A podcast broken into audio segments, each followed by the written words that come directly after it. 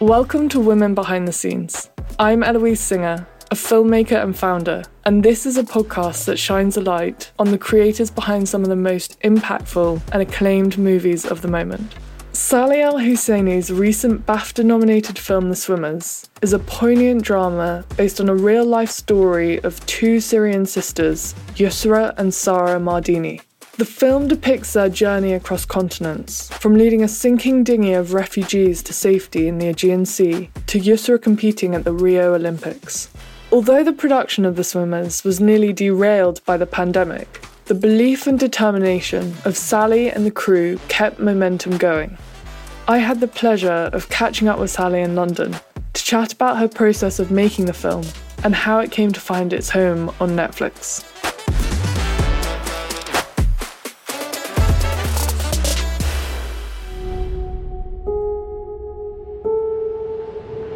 Need to go.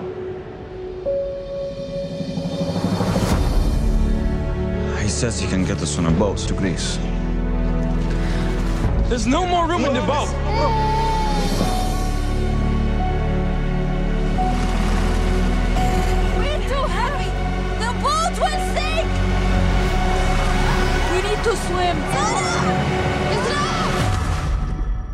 Thank you so much for coming on and chatting with me. It's wonderful to be here with you. You, Sally, are the director and co writer of The Swimmers, which is an incredibly powerful and moving film that's out on Netflix at the moment. I'd love to chat to you, first of all, about your journey into film and what led you to be a director. Well, thank you for having me. Nobody in my family is involved in film, so it wasn't even on my radar that a profession in television or film was a possibility. It wasn't something that anyone I knew did. So I actually went to university to study Arabic language and Middle East politics. And it was late one night when I was trying to memorize these really complicated Arabic verbs that I thought, this really isn't me. It doesn't come naturally to me. I'm not a linguist. What am I doing? I've messed up my life. And I thought back and I thought the only times I'd really been happy were when I was taking photographs. I used to take a lot of black and white photographs and develop them and I was really into photography during my teen years. I inherited my dad's old SLR camera from when he was a student. And so, you know, I was shooting 35mm SLR camera and I loved telling a story. And so for me, it was going around the marketplaces and the bazaars in Cairo and going out and doing street photography. That was what I was really into and just capturing little moments and being very subtle so people didn't know you were photographing them and capturing all these things. And I also wrote a lot of poetry. And I thought, what job would combine images and words in a poetic way and involve people? Because I really love being around all sorts of different people. And I had this really weird, like, light bulb moment. And I thought, it's film. That's where you combine images, words, and people. And that, that really was the moment that I thought, I want to be a filmmaker. And I then proceeded to tell my brother, who said, Don't you dare drop out of university. Mum will kill you. Uh, you're not allowed to do that. And what you really need to do is finish your degree. And if you still feel the same way at that point, then you, there's no reason why you can't do that. And he said, Just study the people you like, watch the people you like, see what they did, and copy them. Honestly, that really, really resonates. I studied international relations and then changed to politics. And similarly, no one in my family has worked in the film industry. And I went to uni and I can remember literally saying to my brother, I don't want to study a degree. I just want to be working in film. I love film. And he literally said, don't drop out. And so I went and did my degree, and I loved learning and I love the idea of learning. And I think studying international politics specifically really shaped the stories that I now am driven to tell. But it definitely felt like a moment I shifted and knew that film was what I wanted to go into. So it's really interesting that Yeah, that that's was so sort of- similar, isn't it? Yeah, yeah. And again, similarly in terms of photography, I grew up in South America. And so I can remember being given a camera and sort of going around and documenting our time there and really getting into photography and loving the medium and developing a sort of eye for how to structure a photograph and what the framing should look like and things like that and sort of loving that process. We have so much in common. Yeah, it's amazing, isn't it? It really is. And so did you grow up in Cairo? Was that I did. Yeah. amazing? So How I, was that? Yeah, I lived in Cairo until I was 16. You know, I'm half mm. Welsh, half Egyptian. Never feeling fully from one place. So you always see the other side of the argument. You always have empathy for both conflicting views of something. That's where I always sat was kind of in the messy middle of grey areas and um, seeing it from everybody's perspectives and realizing why people had disharmony. And usually being a bit of a diplomat actually. Third child middle sibling always ending up being the diplomat and smoothing things over for everybody and at 16, I went to this amazing place, which was one of the United World Colleges, Atlantic College, which are a group of schools that they were set up almost like a charity. So you have a student body from like over 100 countries, and you all study the International Baccalaureate. It's, it's all about international understanding. And so I think my experience at Atlantic College really allowed me to not only know people from all over the world, but to learn about different cultures, customs, views. Because one of the philosophies of Atlantic College and the United World Colleges is that education should be a force to unite. So you should be able to go to that school irrespective of social status, income, sex, birth, economic status. So it's it's an entirely scholarship run school That's for that reason. Really amazing. And also just, yeah, fascinating how it shapes your perspectives on the world as well. I'm really interested. So, when you entered the world of film, you started off in documentaries among many areas. I'd love to just hear about your journey into film and moving into documentaries and then also moving away from documentaries and more into narrative work and what, what led you to do that. Yeah, so in those days you had grants for university, and I had used up my grant on my first degree, and going to a film school just wasn't on the cards financially. So the only way I could get into the industry was by actually working and speaking Arabic and having a knowledge of Egypt and the Middle East was my USP. I fell into working on documentaries that were mainly about the Middle East, usually smaller production companies that were making docs for television, for ITV, Channel 4, BBC, um, and sometimes for satellite channels. I was what they glamorously called a self shooting AP in those days, which basically meant you did everything from the research to going out on the ground and shooting and using little PD 150s and 170s and interviewing people and then coming back to the edit because often the editor didn't speak Arabic and didn't know what was being said. So then translating the rushes and sitting in to help with the edit and editorializing the, the work. And so it was a film school. I was employed at the very beginning and saw the projects right through to the end, even though I wasn't specifically a director or a producer. Did it feel quite satisfying to be across the whole process like that? It did. It was a great learning curve. I mean, mainly, I learned a lot working in that way, but I also had issue with it because uh, my role, again, being the diplomat, was often that person whose job it was to make things okay between the subjects and the makers and to be the gel that connected differing viewpoints or explaining to each side why things had to be the way they had to be. Mm. and so then you often felt like you were put in an awkward position because I always felt very much on the side of the subjects more than the makers. And I found that I wasn't really like a hard nosed journalist type who could dissociate from something that was being filmed. So I worked on this doc series that was like four docs that were shot in Iraq, um, in Baghdad during the war. And we were there at a very difficult time. We arrived actually the same day the big UN bomb went off. And we had kind of gone in on these crazy planes, aid planes, small aeroplanes. And we'd flown over the Golden Triangle while there was sometimes firing up at planes.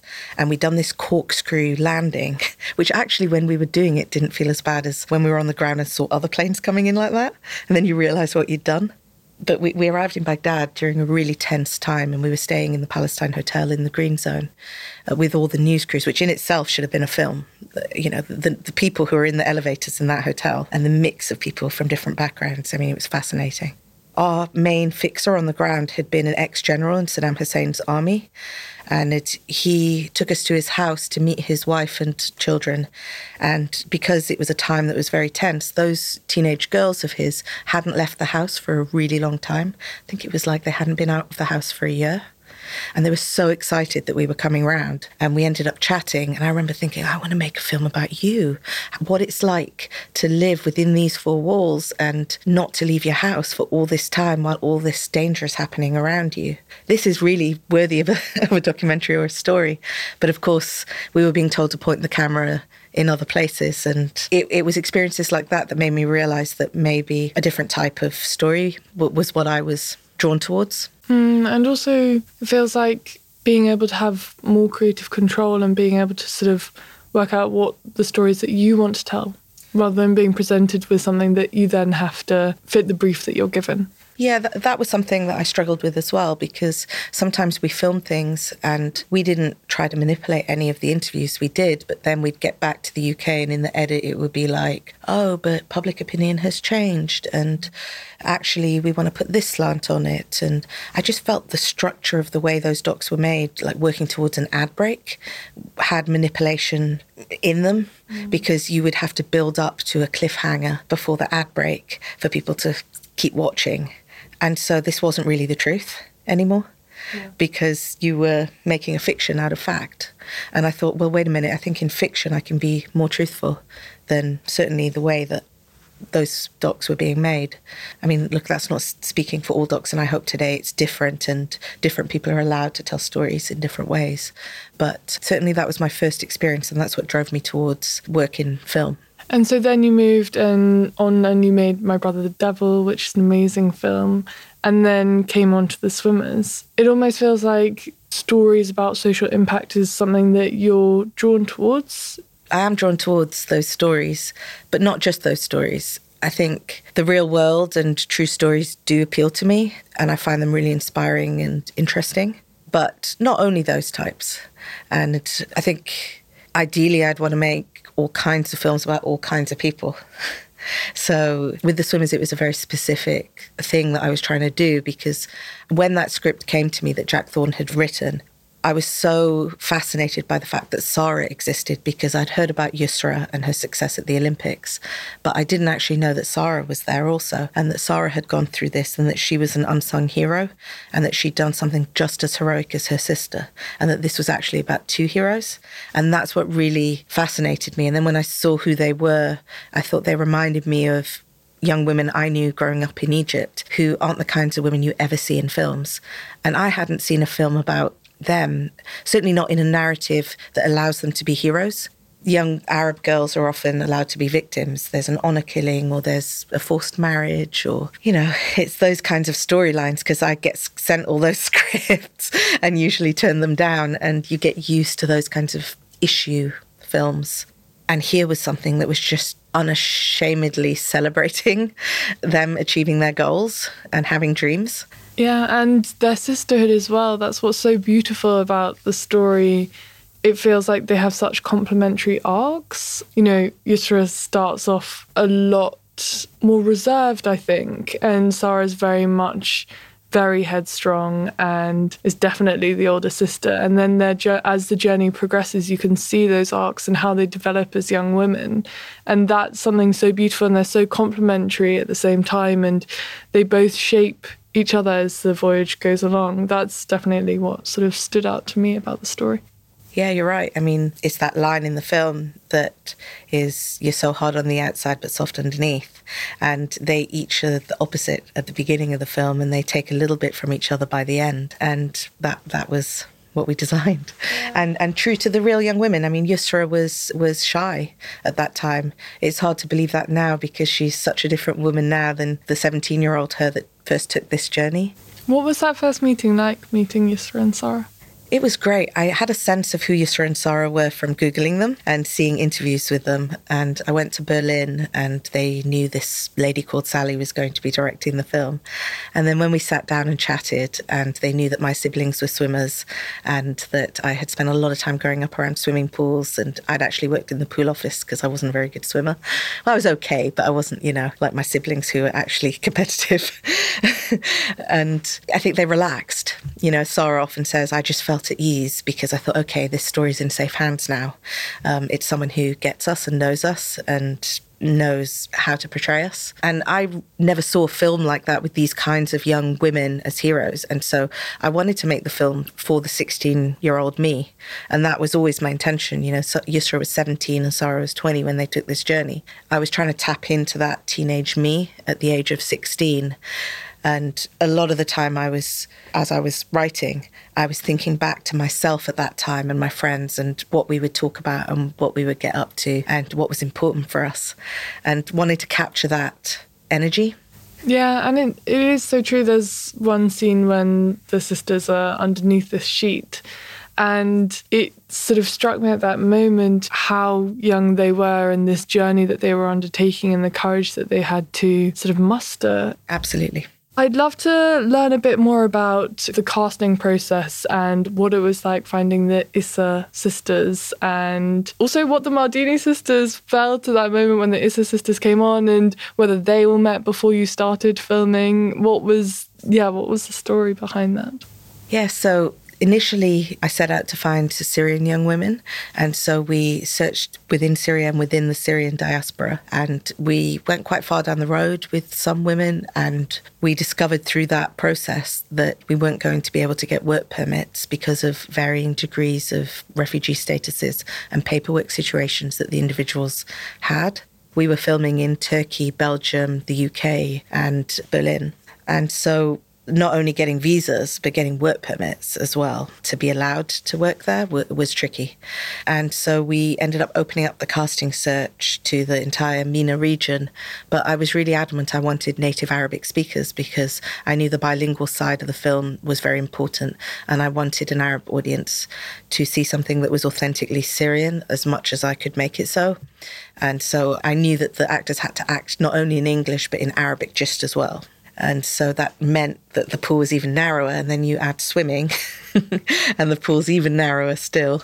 And I had actually seen Manal in some independent Lebanese films prior, but had discounted reaching out to her because we were looking for Syrians. And then when we opened it up, we reached out to her, but she wasn't interested because she couldn't swim. And I think the casting director had reached out and it was called The Swimmers and there was just like a little précis. So she didn't really know what the project was about fully, but she thought, oh no, I can't swim.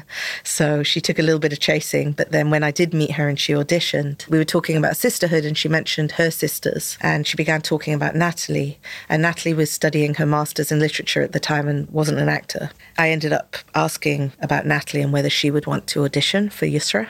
And so through Manal, Nathalie came and screen tested. And Nathalie read Yusra's book. She read the script. She really liked Yusra and related to her and came in and auditioned. And when I saw the two of them together in that just natural sister chemistry, I knew that I'd found the ones to play the sisters. I mean, it was synchronicity, really to find two sisters to play sisters.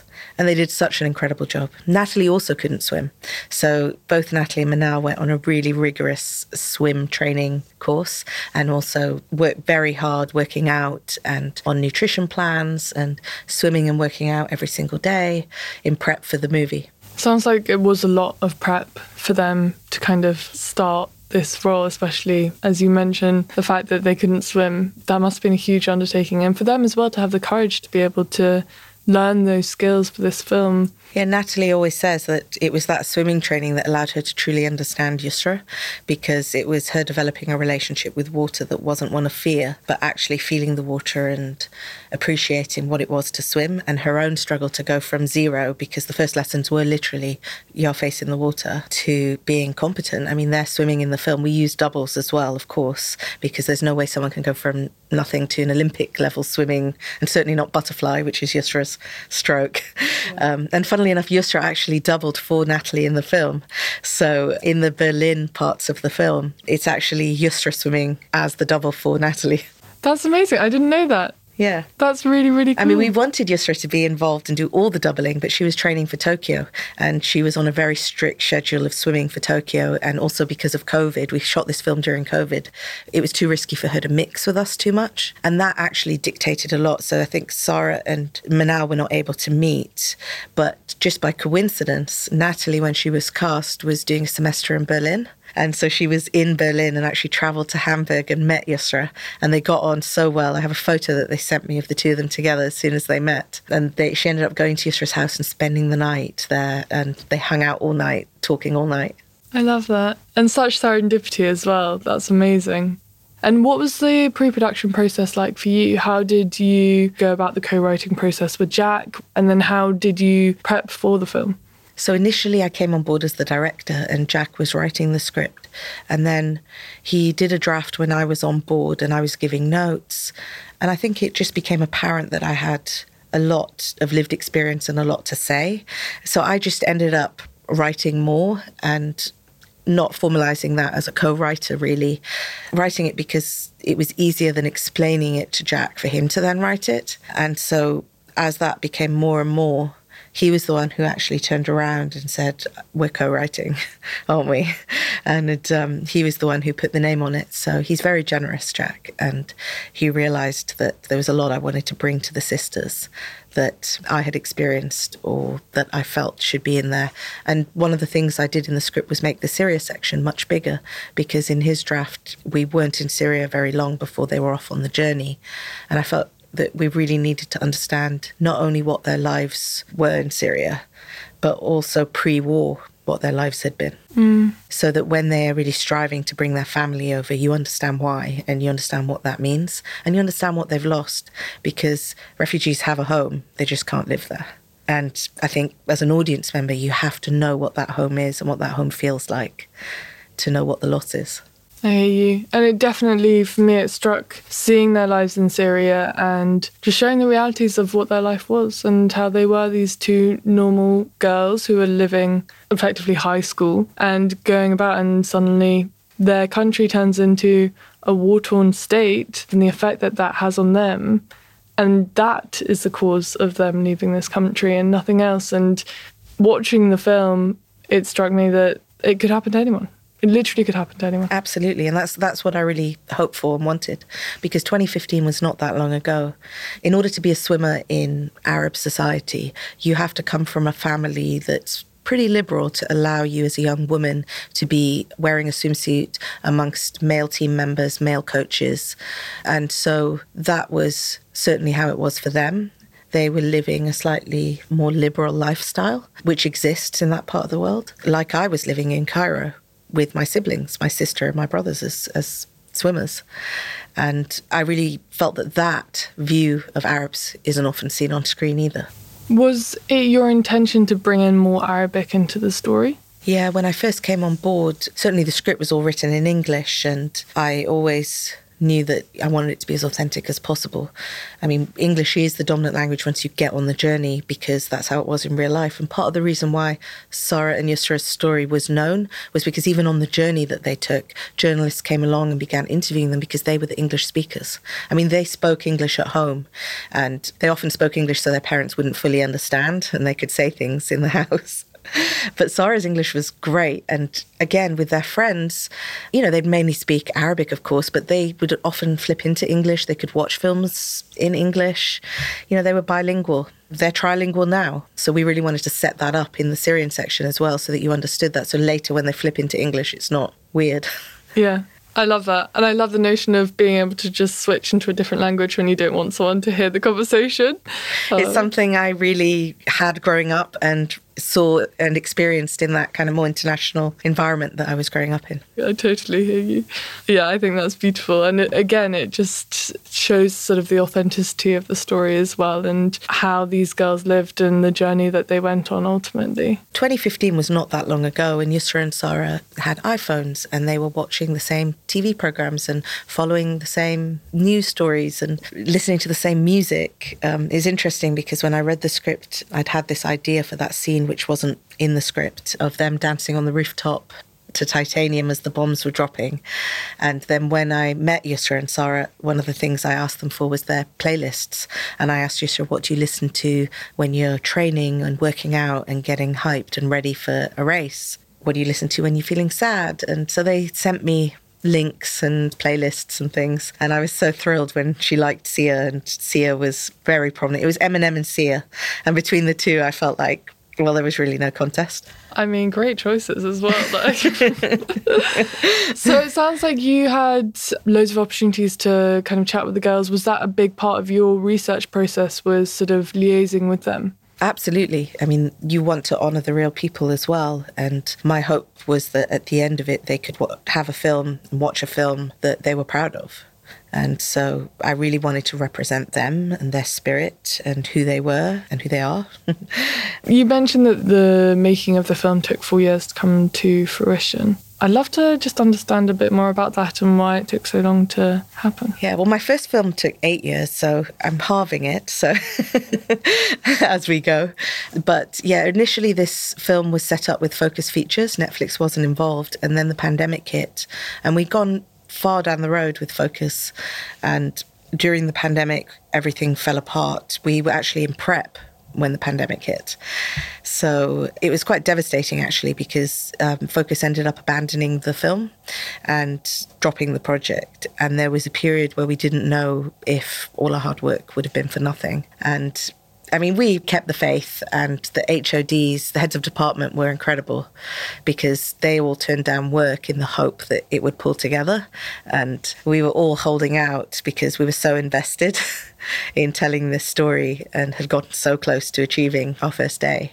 That must have been a massive challenge, though. How did you feel at that moment when that happened? I was just really sad because I was so close to realizing it and could really taste and see and feel the film and knew how important it was, not just to me personally, but every time I turned on the news, there was a reminder of the way that refugees were being talked about. Or I'd read an article everywhere I looked, there were just signs in the universe telling me that this film needed to be made. And, you know, that being too superstitious, I couldn't quite believe that we weren't going to make it. And so I was trying to keep everybody up and was calling everybody nonstop, telling them that we were going to do this no matter what, and it was going to come together, and they should just hold on a little bit longer.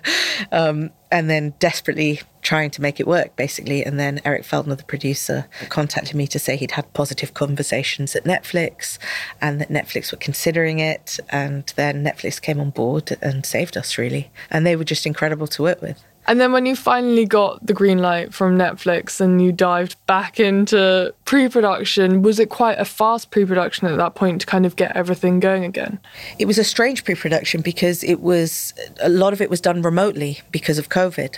So it was a lot of zooming initially and uh, reconnecting with everybody but in from from my own home. And then we when we did all meet it was like no this really is happening. It's not just a figment of my imagination. What's incredible is that nearly all the people who were going to make the film the first time around came back and held out and were involved in it That's amazing. so yeah And also so nice for you to be able to work with the HODs who you had developed this relationship with, who I assumed that you'd probably worked with on other productions as well. So it's quite nice to be able to kind of effectively bring the family in that you wanted to create this film with. Yeah, no, we'd become, you know, very close. And I think you have to cast the crew, not just the cast. Telling a story like The Swimmers, I knew it had to be people who actually cared about the story and that the only way this film was going to be any good was if people cared beyond it being just a job. So I was looking for like real connection to the story and passion and people who were prepared to go the extra mile. You know, we, we had Syrian refugees working behind the camera as well as in front of the camera. We cast some Syrian refugees in the supporting cast in that main group of refugees that travel with them. There were people who'd gone through their own crossings and their own journeys. And having Hassan to work with, Hassan Akkad, who's our associate producer, who's a Syrian refugee in this country, although he just got his British citizenship actually. So he's yeah, Amazing. now British. But um, he took that same journey and he filmed it on his mobile phone and his crossing and watching his phone footage of his own crossing and his boat was taking on water and some people went in the sea. You know, it really informed how we shot the crossing and what it felt like and having that first-hand experience was really important for all departments. That scene of the crossing feels so emotive. It would be amazing to hear a bit more about filming that. But I'd love to also just know what it was like working with such a diverse group of crew members and were you able to give emotional support to those who were refugees who were in a way experiencing this again and what was that like Yeah, I'm I'm very proud of the fact that Netflix have in place therapy for all cast and crew, like free therapy, and certainly members of the cast and crew took that up, and they had that right across the process. So I'm proud of the fact that we were able to support people like that. But often people's reasons, they had differing reasons for wanting to relive it in a safe space. So for Ayman Al Hussein, who is one of the cast members, but he also ended up working as an edit assistant during the edit with us in post and is now working his way within the camera department up to being a cinematographer. You know, he felt that it was ultimately a healing experience for him because he was able to relive it and to tell the story of what he experienced and share it with so many people. And then we had the Tatari family, who were a husband and wife, and his brother, and then their three kids, who decided to join us for the whole three month shoot in Turkey. And they hadn't taken that journey themselves, but they chose to take part in the film because many of their family members and friends had taken those journeys and they wanted their children to really understand what was happening to their extended family and their friends and their people. And that was their way of educating their children about that. We had an incredible marine safety team as well, like one of the best ones in the world, and we filmed all the daytime crossing in open water in the on the Aegean coast where crossings were happening. So when we were recceing that location, we saw boats crossing, um, we saw Coast Guard ships chasing those boats with our own eyes, and that was where Yusra and Sara had really set off from, and that's where we filmed our crossing. So there was this whole feeling amongst the crew that we were going to the place where this was still unfolding, and we were doing something, although a fiction that was still going on around us. But the marine safety team were there all around us in dinghies, and anytime anybody needed to stop, all they had to do was raise their hand and everything would stop. And all the baby shots were shot very close to shore. You know, the crew, the cast all singing Baby Shark to the baby. um, so it, it was a safe environment as much as you can be safe in open water, and those waves were real. And there was this feeling of solidarity amongst the cast. I felt like a group of 25 individuals got on that dinghy. And after the first day's filming, when they got off, they were a family. And that night in the hotel, they were all sitting together and there was this bond and this camaraderie that had built up as a result of how tough it was to film in that environment. We only had two days to film the crossing. So That's tight. yeah. Especially for the amount of logistics that you would have had to navigate. As a director, was that scene the biggest challenge for you in the film? One of them, but you know what? I went into a lot of days feeling like this is really challenging. A lot of days were hard, hard, hard days. I mean, we had 58 days of filming, but it is an epic movie. And filming with the numbers of people, with the COVID restrictions, water, children, animals, constantly on the move. So only in a location once. And then the next day we'd have to move. So knowing that you could never return somewhere to a location and knowing you had to achieve it in the hours you had, it was pretty intense. Tough. Our cinematographer, um, he lost two stone actually shooting the film. He called it the El Hosaini diet. It's intense. It's really intense, and especially on the move so much. It's not only the pressure to get the shots that you needed to get in the day, but also just the toll that you're putting your body under to be moving that much. And if you think you're shooting 12 to 14 to 16 hour days, and then having to think about moving, and then having to settle in the hotel that night, and then having to get up the next day, and then having to do this, the, it again, that's what wears people down. Yeah. I mean, also the style of the cinematography, I really wanted the camera to be a character with the actors on the journey and for us to be telling this story from the inside looking out rather than objectifying the characters in any way so that the audience truly felt intimate with our leads and felt that they were on the journey too. And so that type of visceral camera work means that Chris was there doing everything that actors were doing, walking those train tracks in the boiling heat, jumping over things, going over underneath the fence, um, all the crawling about, and then tiny nooks and crannies, and jammed into the backs of trucks and in the water. And so, bless him, he was such a good sport and did such an amazing job. As you say, that sort of level of camera work must have taken a, a massive toll. I mean, how did you guys plan what the visual language of the film was going to be? Did you set the look beforehand? Yeah, I'd love to just hear kind of what camera did you use and what lenses did you use and how did that dictate how you were going to film it? Approaching this project from the very beginning, I knew that a lot of the images in the film were things we'd seen on our TV screens, seen on the news, for example. And I wanted to push as far away from those news images as I could to let this be a cinematic experience and to allow an audience into the story in an emotional way that you don't normally feel when you watch the news. So when you see those images on the news, it's very easy to sympathize. But I really wanted an audience to empathize. And sympathizing allows a distance between you as the observer and who you're sympathizing with. And that distance, I think, allows you to like change the channel and watch a box set and forget about it and think that's sad, that's terrible. But again, to push it away.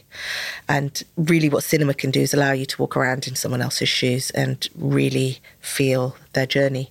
And so, that I was always striving for that empathy. And we chose in the end the Sony Venice with the Crystal Cooke Express lenses because they're handmade lenses that have a lot of imperfections in them. No two lenses are the same. And they are very emotive actually. They're not always clear. And that imperfection is very humanizing, and that is more motive. And we had come up with this idea that everything underwater would be subjective and everything above water was objective reality. So in the water, there was memory and trauma and nightmares and dreams and hopes and feelings and this kind of more subjective realm where it was a non reality and time would slow down or speed up, and everything above land would be a more objective space. And that would be the way we could access more psychological aspects of the characters' journeys and what they were going through. That underwater, above water idea was something. And then also, we thought that every swimming pool in the film would get more and more professional until she was at Rio. But we knew that Yusra and Sara's story, because it's unique and special, it is a 1% story. And we also wanted to represent the 99%. We did that through Nizar, their cousin, who travels with them. But we also did it visually and we chose like moments where you'd be intimate but then you'd pop out into like the shot of the life jackets or a big wide shot of people walking along a track. And those were really to give a bit of context. So you'd be close in with the sisters but then you could pop out to these wide shots for context that would tell the larger story as well I'd love just to learn about what your biggest lesson was from making this film and what you would take onto your next project. As a director, you often feel that you have to be in control of everything. But I think what the swimmers taught me is that it's also about letting go. And it's, it's this strange relationship of being a control freak, but then having to let go and to go with where you are in that minute. It was so logistically challenging so often because we were making an epic, epic film on a fraction of what you would normally have budget wise to make an epic film with. This film had no stars, it was partially in Arabic, and although it was the biggest budget thing I've ever done, it was still a small budget for what we achieved and what we were aspiring to, too. So, so much planning went in, and in order to achieve it, you have to be across everything and such a control freak. But then you, in the moment on the day, you just have to say, well, it's COVID. It is what it is. I've got what I've got, and to make it work in that moment. And it was something that we faced day after day after day of letting go of the imagined things and just seeing where you were in that moment. And beautiful things were found in that way. Things that were spontaneous and ended up in the film. And sometimes having those constraints on you actually allow you to kind of think outside the box in a way because it forms you to think, okay, I do just have to find a way around this. Which, as filmmakers, I think is a good thing because ultimately, sometimes if you do have the infinite budget and you have everything that you need, there's a danger in a way that we could get a bit lazy. Whereas when you're restricted, you do sometimes the best ideas come out of those limitations that you have. Yep just to wrap up as a final question, I'd love to learn one thing that you love about this industry and one thing that you would love to change about this industry. I just love the filmmaking. I mean, that's why I'm in this industry. It's all about the work for me, and that's my favorite thing. It's the coming together of teams of people and sometimes it seems crazy what we do you know building this fiction in a way but then you share it with an audience and you hear how that has affected people impacted people and ultimately it's just that process of sharing stories on a fundamental level is to me the most important thing in the world. And what's one thing that you would change? So if I have to be restricted to just one thing to change about the industry, because there's actually lots of things I'd like to change about the industry, uh, I'd say it's probably how elitist it can be. As somebody who, you know, didn't know anybody in this industry and really have now been working for like over 20 years in the industry, I started out literally not knowing anybody. And I feel like it's still tends to be slightly nepotistic, but I don't mind the nepotism because I understand it. Because if you are in it, I can see how that can be a familial thing because it's so all consuming. But I suppose it's just sometimes I fear that it's just not open enough to people from different backgrounds, different viewpoints, different socioeconomic backgrounds. And I think that there's like a class issue, and, you know, I'm someone who's had privilege in my life and I'm here often telling underdog stories that I can really relate to. But I want people from other backgrounds that are not as privileged as me to be telling their own stories as well and shining a light on those things. So I think that'd be the main thing I'd change. I love that. And also, if we all tell the same stories all the time because all of us are from the same background, what's the point? We have to have diverse stories. We have to have yeah. narratives that are different, that are challenging opinions, that are shaping perspectives, that are inspiring change. It's so fundamental to what this industry is about. So, uh, yeah. Absolutely. Oh, Sally, I could talk to you forever. thank you so much for your time. Yeah, it's you. been an absolute pleasure chatting with you. And yeah, I think The Swimmers is absolutely brilliant. So thank you for telling this story. Thank you very much. And everyone should watch it on Netflix. Everyone should watch it on Netflix. thank, you, thank you. Thank you. Thank you. Thank you. So, listen, if you enjoyed this episode and you fancy subscribing, then that would be fantastic. But more importantly, if there's someone out there who you think might enjoy learning about these incredible filmmakers, please do send this series their way. Women Behind the Scenes was hosted by me, Eloise Singer. The executive producers are myself and Kathy Anderson. The producer is Ben Weaver Hinks. Production manager is Hannah Alexander. Post production was done by Matt McGuinness. Editing, mixing, and mastering was by Tom Fred Bradshaw at iGame Audio. Music was from PremiumBeat.com, and our production assistant is Lucy Davidson.